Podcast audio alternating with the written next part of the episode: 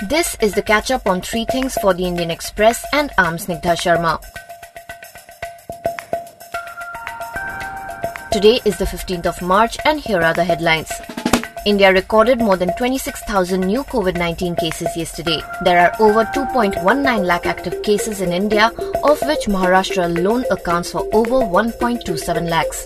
Three states, that is Maharashtra, Kerala and Punjab, account for 77% of the total active cases in the country.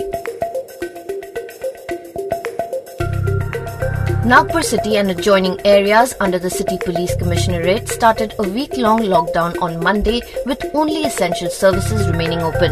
Nagpur is the first city to go under lockdown in the second COVID wave sweeping many parts of the country. Nagpur has seen over 2,200 cases for the second consecutive day on Sunday, making it the biggest COVID-19 hotspot in Maharashtra.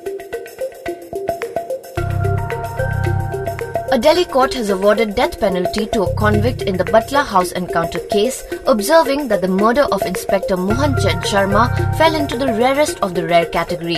Ariz Khan was sentenced to death by additional sessions judge Sandeep Yadav.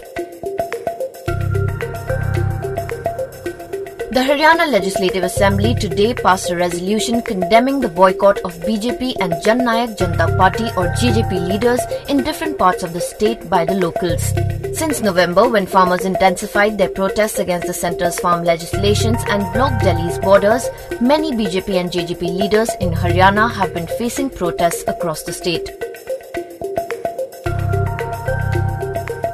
Actor turned politician Kamal Haasan will be making his electoral debut from Coimbatore South constituency in Tamil Nadu Assembly elections for MNM party.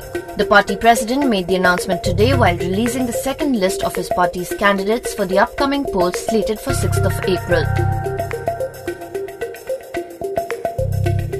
With the assembly polls set to be held in Assam, West Bengal, Kerala, Tamil Nadu, and Puducherry soon, Twitter has launched an information search prompt, a custom emoji, and a youth discussion series.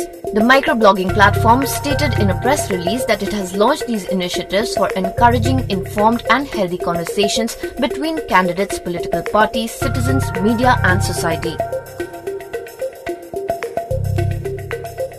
The Vatican said on Monday that priests and other Catholic Church ministers cannot bless same sex unions and that such blessings are not licit if carried out.